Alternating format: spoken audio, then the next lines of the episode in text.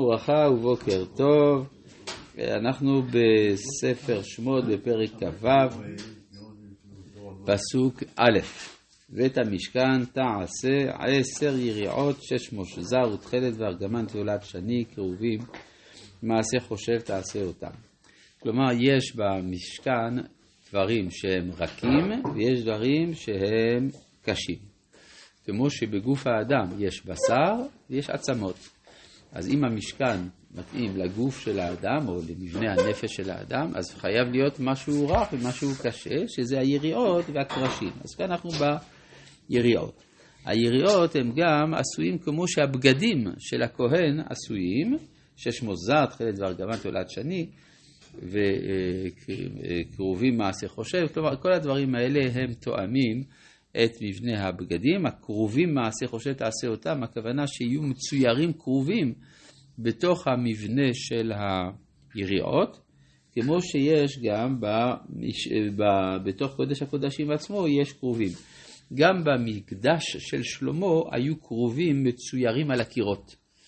כן, אז גם פה, אה, שם זה בלי, בלי יריעות, זה היה כבר משהו קשה, אבל יש עיקרון שהאהבה בין הקדוש ברוך הוא לכנסת ישראל שבא לידי ביטוי בקרובים, תהיה מבוטאת גם בצדדים היותר חיצוניים, שזה העטיפה. זאת אומרת שבבחינת מבית ומחוץ תצפנו זהב טהור, שראינו בתוך ארון הברית, אז גם המקדש בכללו, מבית ומחוץ תצפנו בקרובים. הקרובים זה הביטוי של האהבה. ציור. אין לנו ציור של המנורה, נכון. נכון. כן, כי המנורה והשולחן לא מבטאים אהבה, הם מבטאים קדושה, אבל לא אהבה. אנחנו רוצים שהקדושה תהיה ביטוי של אהבת השם. ולכן זה בא לביטוי על ידי הקרובים, זה פשוט. טוב, מה? אה? לא, מעשה חושב זה הכוונה אומנות, אומנות, כמו מלאכת מחשבת. או, מה? מה? לא הבנתי, מי ש... לא, זה היה בפנים. הקרובים ב... איפה נמצא? יש לנו כמה ציורים של הקרובים עצמם. ציורי הקרובים זה ביריעות, וגם במסך, גם בפרוכת וגם במסך. כלומר, הכל מצופה בקרובים. עכשיו, היריעה אמנם היא מלמעלה רואים אותה, מהצדדים היא מכסה את הקרשים מבחוץ. זאת אומרת, זה מבחינת מבית ומחוץ. גם כן. כלומר שהכל, תוכו רצוף האהבה. אה, אורך היריעה האחת... מה על הבגדים של הכהן דומה לקרובים? מה בבגדים של הכהן דומה לקרובים? הציץ. הציץ, כן. כן. אורך היריעה האחת. מה? מה? הוא, הוא זהב, לא, הוא דומה לקרובים, בזה שהוא אה, זהב, והוא גם, אה, כתוב עליו קודש לשם. קודש לשם זה סוג של אהבה גם כן. כן, מה זה קדושה? הקדושה זה היחס הבלתי אמצעי בין הבורא לנברא, כפי שהסברנו מספר פעמים. יחס בלתי אמצעי, קוראים לזה אהבה. כן. אורך היריעה האחת. שמונה ועשרים באמה, ורוחב ארבע באמה יריעה האחת. מידה אחת לכל היריעות. טוב, זה אפשר להבין מכל מיני גמטריות וכדומה, מה אדמה שמונה ועשרים ולמה ארבע באמה. ארבע אמות זה גובהו של אדם כשהוא מרים את הידיים. ככה הגמרא גם אומרת שרשותו של אדם זה ארבע אמות. כלומר, יש אופי אנושי, כמו שאמרנו אה, שהיריעות הן כמו בגד, אז הבגד הוא לפי מידתו של אדם, לכן הרוחב ארבע באמות. כן, ולמה, אז אם כן, שמונה ועשרים באמה האורך, אז שמונה ועשרים, כמה זה אם מחלקים לארבע? שבע. זה שבע, נכון?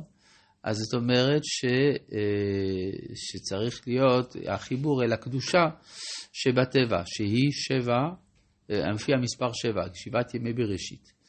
יש גם צד של הכוח, כן, 28 זה בגימטריה כוח, כמו שמצאנו גם בקדיש, שביהא שמי רבה מברך יש 28 אה, מילים. כן, כנגד יגדל נא כוח השם, שנאמר אה, בפרשת אה, בשלח, של פרשת שלח, אז גם פה יש הממד של הכוח שבא לידי ביטוי. חמש היריעות תהיינה חוברות אישה אל אחותה, וחמש יריעות חוברות אישה אל אחותה. אז סך הכל מדובר על 11 יריעות. כמו שמצאנו, המספר 11 בא תמיד לציין משהו שיש בו שלמות עם תוספת. שלמות זה 10, 11 זה סימן שיש עוד משהו שצריך לתקן. למשל, 11 סמני הקטורת, שיש שם גם החלבנה. החלבנה זה דבר שצריך תיקון. אז גם כן הבגדים באים לא רק בגלל התפארת שיש לאדם, גם בגלל הבושה שיש לאדם. כן? לכן יש צורך ב-11 יריעות כנגד מה שצריך גם תיקון. ועשית לולאות תכלת על שפת היריעה האחת מקצה בחוברת, וכן תעשה בשפת היריעה הקיצונה במחברת השנית. גם כן, זה כמו שיש לנו פתיל תכלת בקצה הבגדים, אז גם פה יש לולאות תכלת בקצה היריעה. חמישים לולאות תעשה ביריעה האחת, וחמישים לולאות תעשה בקצה היריעה אשר במחברת השנית. מה? אה? לא, אבל תכלת בפרט, זה כמו שלמשל טלית שכולה תכלת, האם צריכה ציצית? התשובה היא שכן. אז גם כן, למרות שיש לך תכלת וארגמן והכל בתוך הבגד, אבל צריך שבקצה יהיה גם כן תכלת. כמו שיש פתיל תכלת בקצה הבגד. אז לכן 50 לולאות בקצה, הירי... בקצה היריעה אחת ועוד 50 לולאות בקצה השני. מה זה, למה התכלת? למה, למה התכלת דווקא? זה טוב, זה בכלל, זה קשור לזה שהתכלת זה הצבע של האינסוף. כן, כלומר, זה תכלת דומה לרקיע, הרקיע דומה לכיסא הכבוד. זאת אומרת, מה שקושר את המוגבל, הבגד הוא מוגבל, והוא קשור אל הבלתי מוגבל. כן, זה, לכן יש תמיד uh, תכלת. תכלת מלשון גם קלטה נפשי, הכיליון, ההשתוקקות. אז יש לו לאות תכלת על שפת היריעה האחת, מקצר מרבה, וכן תעשה בשפת היריעה הקיצון המחברת השנית, חמישים לולאות. תעשה ביריעה האחת, החמישים לולאות תעשה בקצה היריעה אשר במחברת השנית, מקבילות הלולאות אישה אל אחותה. מה זה המספר חמישים? החמישים זה למעלה מהטבע.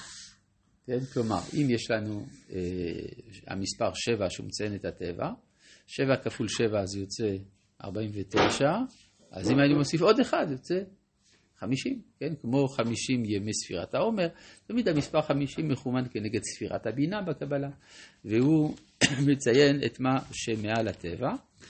אז גם כן, בבגדים יש לנו הבגד שהוא כנגד הטבע, ויש לנו התכלת שהיא מעל הטבע, לכן המספר חייב להיות חמישים, פשוט מאוד.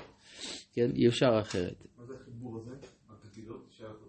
מקבילות, הלולאות, האישה אל אחותה. אה, כן, כלומר, מה, ש, מה שמופרד צריך גם להיות, מה, צריך גם להיות מחובר, מה? אחד לאחותה זה הכוונה, אותו מחובר. מחוברות זו לזו, לא, הן מקבילות, הן זו מול זו. למה התורה השתמשה במילה אחת לאחותה בלשון נקבה? כי לולאה זה לשון נקבה. אם זה היה מסמר, אז היא של אחיו, אבל כיוון שלולאה זה מלשון נקבה, לכן זה גם לאישה אל אחותה. אה, אם זה אינסוף, החמישים... כן, לא, התכלת זה אינסוף. חמישים זה מעל הטבע. חמישים? מה? מה, יש חיבור. כן, סך הכל חמישים ועוד חמישים זה יוצא כמה? לא, אבל מה העניין שלו מעל הטבע מול מעל הטבע? אה? מעל הטבע מול חיבור מול מעל הטבע? לא, שניהם, המספר חמישים מורה על מעל הטבע. כן? כדי שחמישים קרסי זהב, זה מה שכתוב אחר כך. כן, אבל אם אתה לוקח את מספר הלולאות, יוצא לך מאה לולאות. מאה זה עשר כפול עשר. שזה, מה זה, מה זה, נו, נו, נו, נו, מה זה עשר? בעשרה מאמרות נברא העולם וכדומה. כלומר, השלמות לא רק מעל התיבה, השלמות הכללית זה מספר עשר. כן, זאת אומרת, מתוך החמישים אתה מגיע אל המאה. ועשית חמישים קרסי זהב, וחיברת את היריות אישה אל אחותה בקרסים, והיה המשכן אחד. רבי